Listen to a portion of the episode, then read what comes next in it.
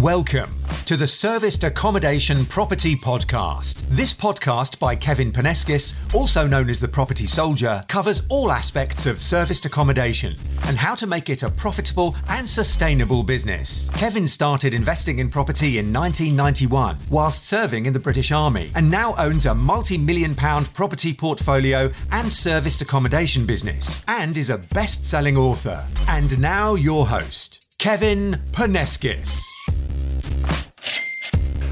Hello and welcome to the Service Accommodation Property Podcast. So, our keynote speaker today is Henry Ghijben.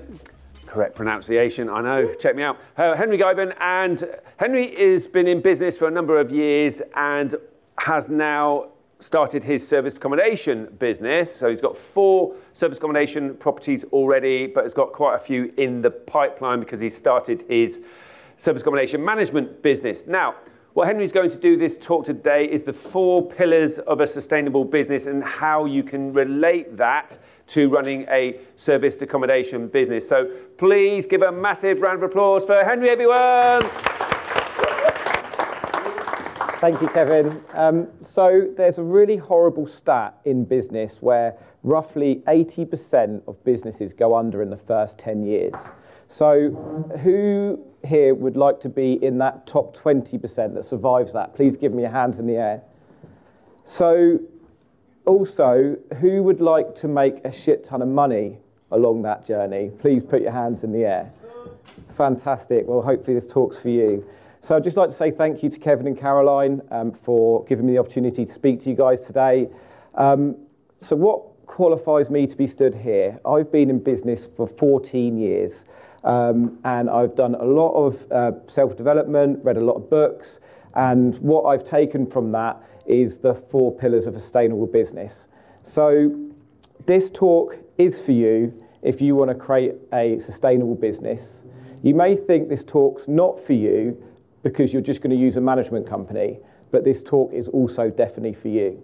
So, as I say, it's the four pillars of a sustainable business, and those pillars are in order of what I think are important. So, number one is numbers, number two is sales and marketing, number three is culture, and number four is systemization.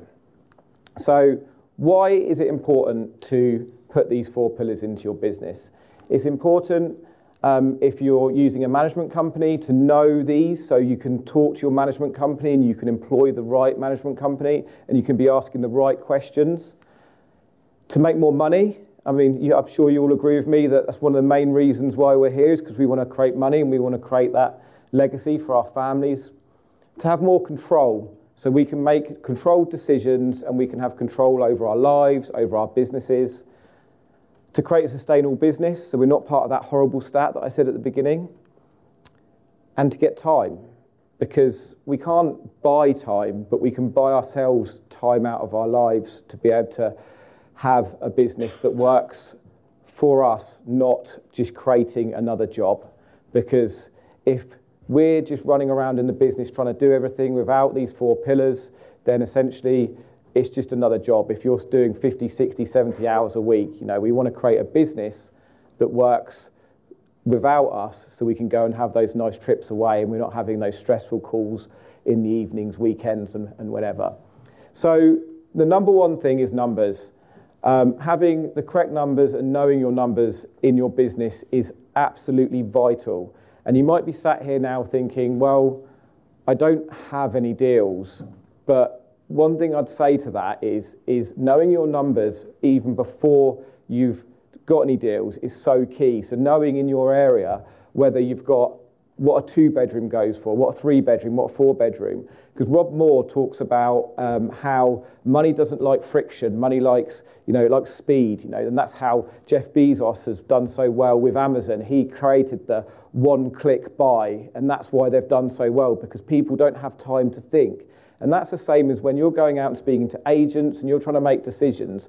Procrastination is your enemy because if you go and look at a deal on one day, you need to be thinking, okay, in my head, right, does this work? Because you've done your DNA analyzer so many times over and over again, practicing up until that point when you get offered a two bed place, you instantly know does this work? Does this not work? And then you can make a decision. Yes, you're not going to make, make a decision that day, but you can literally go find a cafe, get your laptop out, make a decision, and offer on that really, really quickly because then you're going to get more chance of getting that deal. If you go away and then you then think about it for a day, two days, you're procrastinating, you're working it out, the chances are that deal's going to disappear. So I'm going to talk about now some of the numbers that I believe that you need in your company for when, once you get your first deal when things are working. So in all four of my businesses, we have a company metric spreadsheet, and that is something that we look at. Me and my wife look at every Friday. Um, we look at what what numbers are working. It means we can make decisions. So another thing with numbers um, and business and life and everything, uh, there's a great book called Switch um, by Dan and Chip Heath, and they talk about our emotional side of our brain and our thinking side of our brain. And our emotional side of the brain is uh, like an elephant, and our thinking side is uh, the rider. And as you can imagine, your emotional side of your brain wins quite a lot because if you're feeling a certain way, the elephant will steer it rather than the thinking part of your brain. And this is where knowing your numbers, if you can use your thinking part of your brain to influence the elephant, then that is where you can make some really solid decisions. So I may sound like I know what I'm talking about, but I'm going to take you back a few years. And three years ago, I had a business that had 47 staff in it, uh, had just under 2 million turnover, and I lost it all. We ended up with half a million pounds worth of debt. Um, I unfortunately had to uh, sell my family home, and it was a pretty tragic time in my life. But I learned a hell of a lot through that time, so I take it as a massive positive. But the one reason, and people always say, How did you get yourself into that mess? and that is because I didn't know my numbers. I didn't know my numbers well enough. And that is why it is at the top of my list because I was making decisions with my emotional part of my brain. If I was feeling angry or anxious or if the problem came up, I would just emotionally go, okay, well, we'll buy this or we'll buy that or we'll do this or we'll knock this amount of money off this deal. And that's where all the problems come. So that is why it's key to know your numbers when you're making decisions. So that is why now we have a company metric spreadsheet for every business. So we could be making the decisions on a Friday afternoon. We have a look at what hap- what's happened that week, what's going on, what money's been made, and I'll talk through the other numbers that you should have on that spreadsheet. So the unit cost, the bottom line, how much it costs you for your unit because again, it's the same thing. If you get a direct booking and somebody phones you up and says, Right, I need a month's booking, can you give me a price now? That's the kind of thing you need to have in your head. You need to know that because you need to think, okay, well, I know my cost for my four bedroom house are £2,350 a month.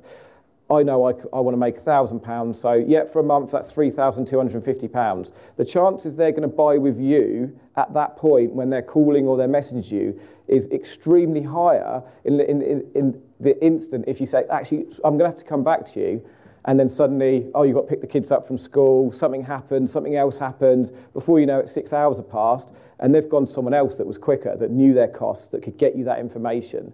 So even if you don't have, if you've got 20 units, having it somewhere and knowing that unit cost so you can get out and be really, really quick with that. Cash flow. Now, they say cash is king, and that is right. You can have a very profitable business and not have any cash in it. And forecasting into the future with cash flow is really important because if you're taking another unit, you're making decisions whether to go finance your stuff, whether you're going to buy it outright, knowing how much cash you've got coming in, in week by week. It's what we call the sleep at night spreadsheet because you can sleep at night knowing that you pay your bills the next day and the next day and the next day. Um, profit, of course, we're all in business to make profit, so it's really important to have that. Um, you have your P&L, but it's really important to be looking and setting targets on a weekly basis because like in my businesses we will do say March but we won't actually receive our profit and loss 2 weeks later. So we'll be halfway through April. So you kind of want to be looking at that and being reactive earlier on in the month rather than just waiting for your P&L what I used to do before the business went under is I just used to get given it at the end of the year. And then I used to go filing cabinet in it goes because I go, yeah, we've made money. Cool, I can spend some more money. Oh no, we haven't made any, made any money. Okay, shit, I need to take some more staff on or get some more work or do whatever. Your occupancy rates. So it's really key to know this. And for the people that are using management companies, this is the first question I'd be asking any management company. How much, what's your current occupancy rate in my area? What, what are you doing? And that's what I'd want to know because essentially they're the experts in, their, in that area and you can then do your figures based on that. Marketing, marketing numbers. If you're going to be you spending money on marketing, it's really important to know what's working and what's not, to be tracking where are your leads coming from, where are your bookings coming from, so you know where to spend more money or spend less money. Um, conversion rate, I know booking.com does this where you can see your conversion rate, so you can see how many people are clicking on and looking, and then you can work that out because then if you're changing something, if you're going to then go and put a pool table in, or you're going to put some something in one of your units, and that you can see that's converting a lot more, then you can go and put that and spend that money in all your other units. And, and reviews. And again, this is something I'll be asking um, the management companies what your reviews, because as you know, our business is are built on reviews. It's what the culture we live in now. Everyone wants reviews if you look at, I'd want to see if a management company is going to take them on, what are your reviews for the other ones you're managing? Because if they're shocking, you're not going to pay them and you're going to move on. So it's really important to be asking these what, what their average score is. And then your balance sheet. And it's really important that you know what your balance sheet is in your business because just for a duty of care, and I didn't know this before the business went under, it is your duty as a director to always be improving the balance sheet if you're in minus because that is the law. And that's something I wasn't doing as well, which I got in a lot of trouble for.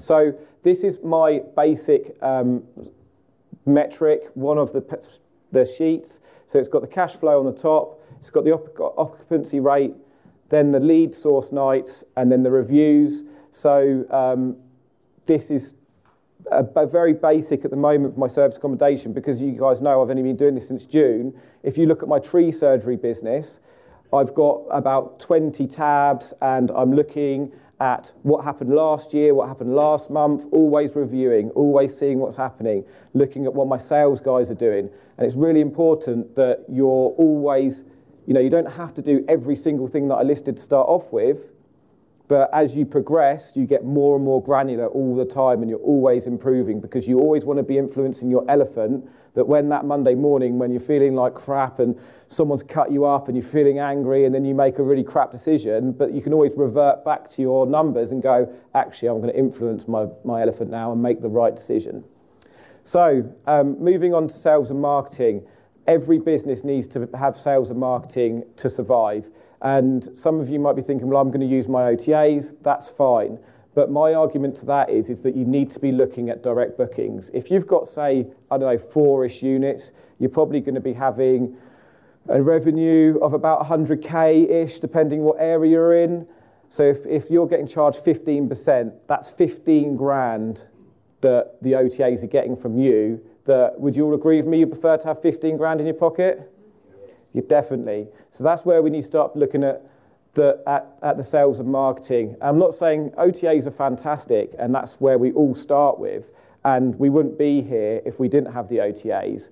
But that what we need to be looking at is how we can be marketing and getting the information to be able to then market to the people so we can get direct bookings.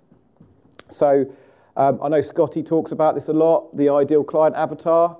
It's really important. I know people get confused with this because they think, well, if I'm going to pick muddy boots contractors, then I'm not going to attract anyone else. But it's not. It's you have your clear vision of how you set your units up. You'll still have other people. For example, our places in Southampton are purely set up for contractors. But we get crew and cast, we get NHS people, we get families, but they're set up for contractors. And it's really important that you have in your head, you know that, who your ideal client is. Um, OTAs, which we've talked about, um, having a website um, to be able to direct book is really important. Um, something set up that's ideally linked to your channel manager, so it pulls all the prices through, it pulls your revenue manager through. And talking about management companies again, this is what I'd be really wanting to be um, asking them. What are they doing when they get a booking with your data or their or the customer's data because if I'm spending 15 to 25% with a management company, I'm going to want to know how are they going to get more direct bookings because if they suddenly get more direct bookings, then that's going to make their management fee a lot more appealing to pay for that hands-off experience. If they're just getting bookings and not repurposing that data, and what I mean by repurposing, there's lots of things on the market now where you can, we've got to be careful with GDPR because we're not business to business a lot of time, we're business to consumer. But you need to be getting their email addresses and their data and then being able to market to them. And to be able to do that, you've got to get them to sign GDPR. Now, there's lots of things on now you can get Wi-Fi systems where someone has to log in and it will say, you know, for us, Edify, Edify properties, and they'll log in and then they'll have to tick the GDPR button and then we can remarket to them. And that's what I'd be asking your management companies, how do you do that? For us as a management company, what we're niching on is getting the best reviews and be able to get more direct bookings. We can actually sell ourselves to say to people, come and come and use us because we're going to get you 30%, 40%, 50% direct bookings. And they're the kind of questions you need to be asking your management companies. Or if you're going to start a management company, they're the kind of things that are going to set you above the rest. Um, social media, having a presence on social media.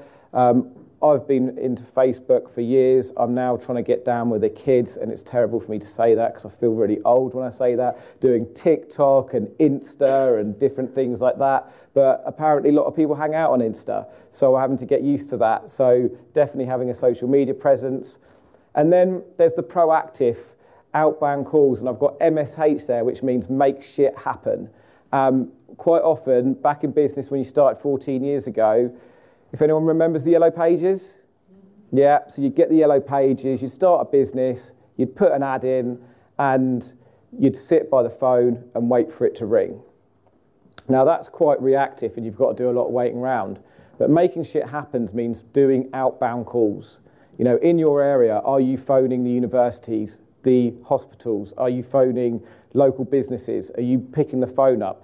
It's the most scary thing to do, but also the easiest and quickest way from A to B to just pick the phone up. Hi, do you ever have any people coming to your area, any directors, anyone that we can, we can accommodate in our apartments, houses? Um, there's a really good technique I use with LinkedIn in all of our businesses. It's called the, what I call the backdoor technique. Because if you phone up a company and say, Hi, can, um, can I speak to the person who deals with? Quite often you'll come up against a gatekeeper, and their job, the receptionist or the person on the end of the phone, is to say, filter through all of the calls. So as soon as you say, Can I speak to the person that? they instantly go, It's a salesperson. Yeah, send an email in. And you send an email in, and that goes into the abyss. So if you use LinkedIn, you can look up the company. So, say Taylor Wimpey Construction Company, and you can then look through the list of people that you might want to speak to, might be a project manager, might even have, if you're lucky, accommodation manager or stays manager on it. And you can Google that. You can Google that and it will come up with all the accommodation managers in the, on LinkedIn. And then you can find out their name. And then you can phone up and say, Hi, is Derek Smith there? And instantly you have authority. And generally, and this happens not all the time, you get put through because you know the name. You're not starting with, is the person that deals with here. So when you're selling and marketing your company, it might not be comfortable, and in the future, you might employ somebody to do this, and there are agencies that you can do it. But it's the quickest way that you're going to get direct bookings, you're going to get onto people's lists, and you're going to be able to then save that 15%. So make shit happen. Referral programs, so whether it's burger vans, whether it's letting agents, you know, giving them a percentage, say 5%, you're still going to make 10% more. Really, really important. Um, leaflets, going around to the Premier Inns, leafleting everyone's vans, whatever, um, is really handy. And then the email campaigns, and this is obviously where you're getting the customer data and you're using that, and then you're continually reminding people you're there. Quite often, people won't buy from you, not because they didn't like your place, but they've just forgotten your name or they've got you through Airbnb, or they've just for completely forgotten because life happens, a couple of years passes by. But if you're just doing gentle reminders, and it doesn't have to be war and peace on an email, but look at our new apartment, look at our new piece of furniture, oh, look at this new event that's happening in our area. And just has to be short information, and you can do it on things like MailChimp, so you can have it all automated and set up, and then in the future, hopefully use maybe an agency to do it. So culture people will often say, why is culture one of the pillars? Well, culture to me is everything in business because we go, we work in business. It's the reason why I got attracted to the progressive, creating the win-wins, you know, doing everything morally right. Um, culture is about looking after your team. It's about having your morals and your values all in one place. So every business should have a vision of where it wants to be. So the vision should always be bigger than where we currently are. So, say in SA, it will be the vision to be the best service accommodation provider, whilst trying to be carbon neutral, whilst getting 10 out of 10 reviews and delivering the best customer experience.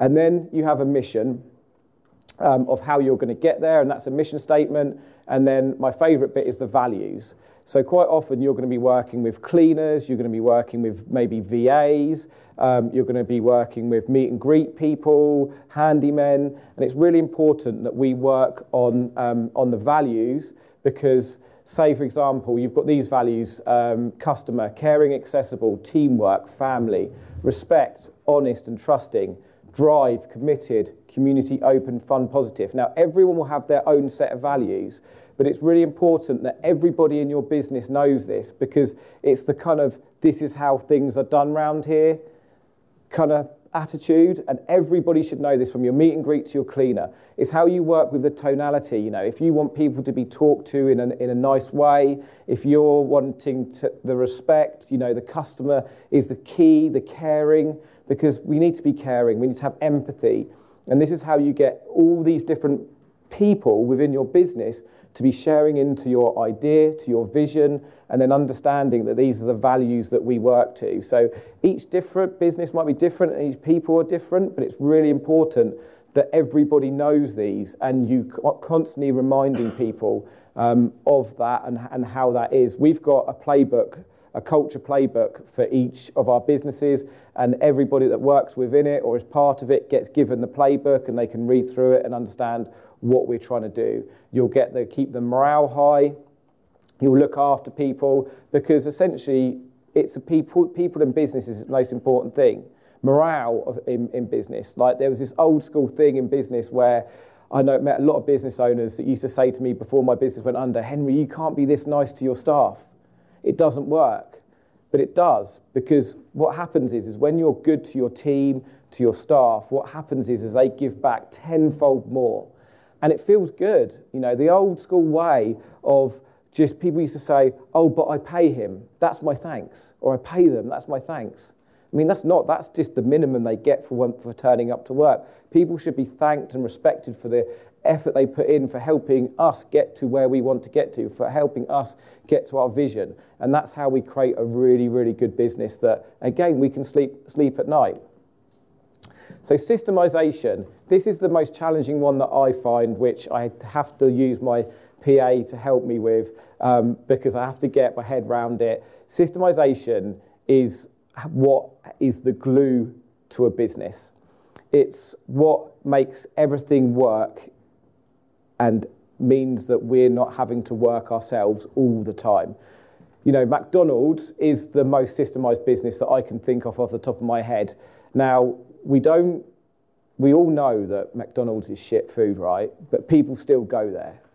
You know, they do, but people still go there. People still go to, to, to, be, to McDonald's because they know that they're going to get the two gherkins in their burger and they're going to get the spread of the, the, exact amount of tomato ketchup. You know, anyone can pick up, go and buy a, a McDonald's franchise. And as people, we like to have the same thing. We like to know that when we're going to spend money, we're going to get the same experience. And that's what McDonald's does really, really well doesn't do food very well, but it does the systemization well, so people keep going back all the time.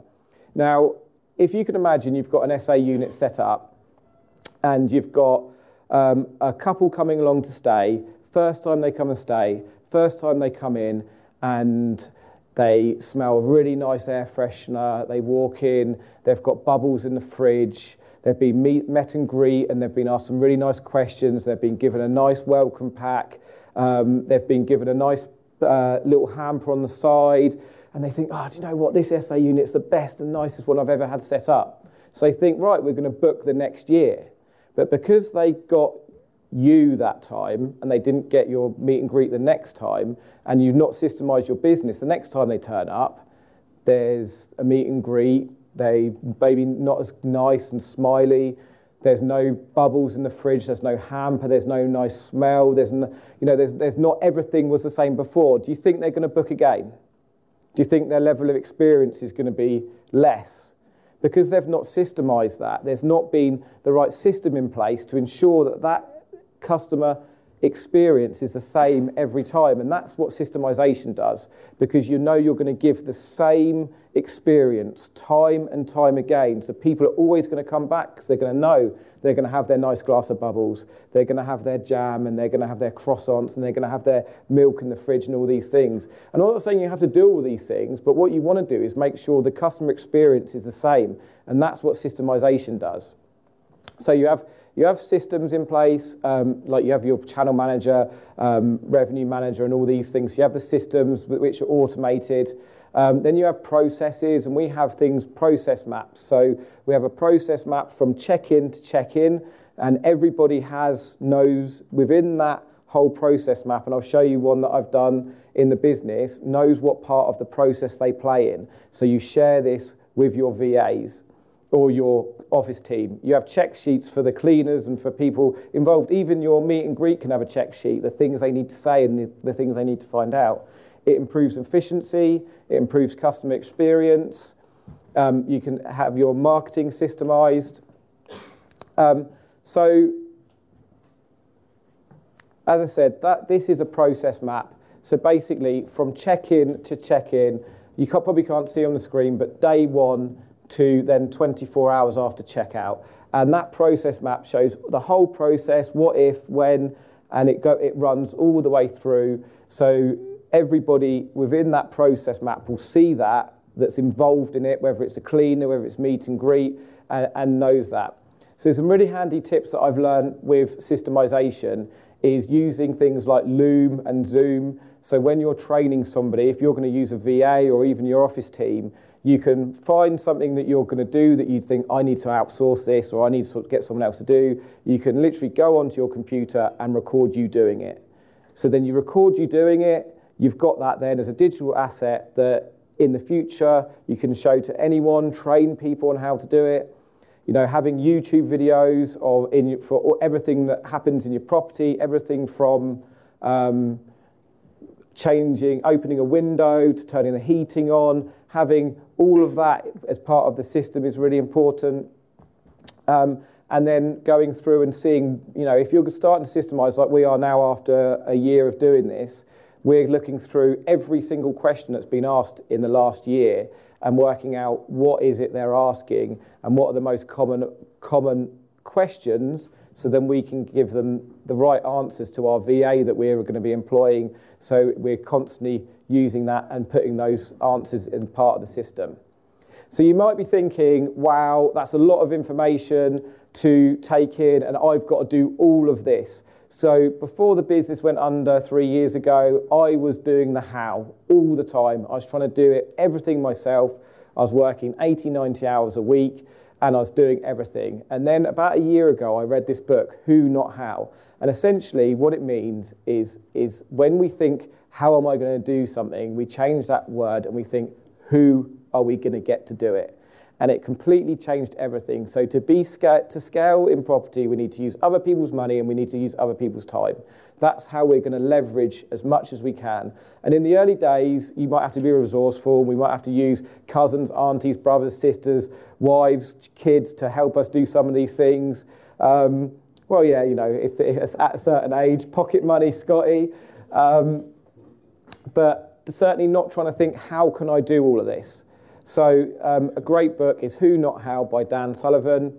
Some other um, different books that I've read that really help. Traction is where I got a, bit of this information from, and I know Scotty loves Traction. Um, the E Myth, certainly, if we can create a business that is like a franchise, even though we're not going to franchise it, that is really important because then you know there's a business that is working without you being the centerpiece of a business. The compound effect's really good, and Black Box Thinking is the book I read just after the business went under, and it made me have this epiphany that actually this really shit thing that's happened is actually really good because I can learn from it.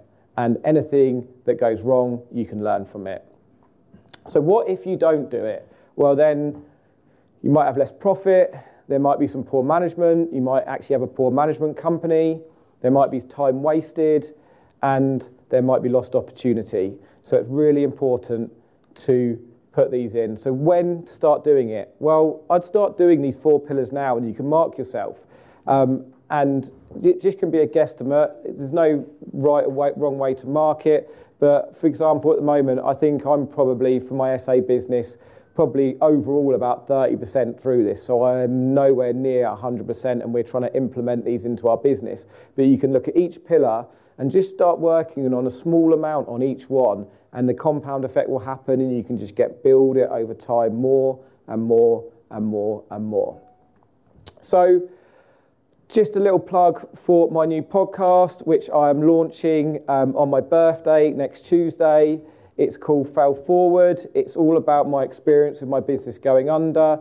And essentially, failure is only a negative if you don't learn from it and we give up. So it's really important that when you're going on your journey and your, your business moving forward, when the things don't go so right, just look at those and think, how can I adapt? How can I improve? We're always learning. Failure is, is essentially experience and learning. And that is why I've created this podcast to talk about my business going under, to help try and inspire people. We're going to be, I'm going to be using some of my content that I've talked about today, and then also interviewing other people who have been through adversity, who have been through difficult times, and understanding the traits that they have to hopefully help other people see that we can keep moving on and we can scale and we can all make a shit ton of money. Thank you all for listening. Um,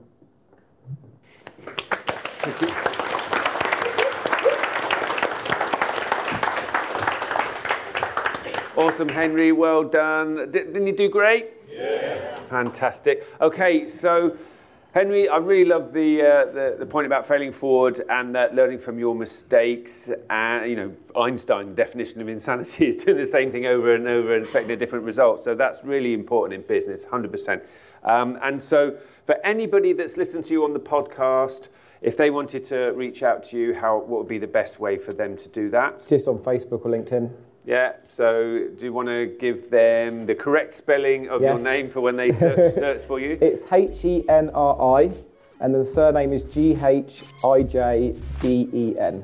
Guy Ben. Guy okay, Ben, awesome. yes. Okay, so thanks very much. Another round of applause, everyone. Thank you. You- Thank you for listening to the Serviced Accommodation Property Podcast. You can also follow me on social media and YouTube by searching The Property Soldier. Also, check out my website, www.propertysoldier.co.uk, where you can learn even more about property investing and serviced accommodation.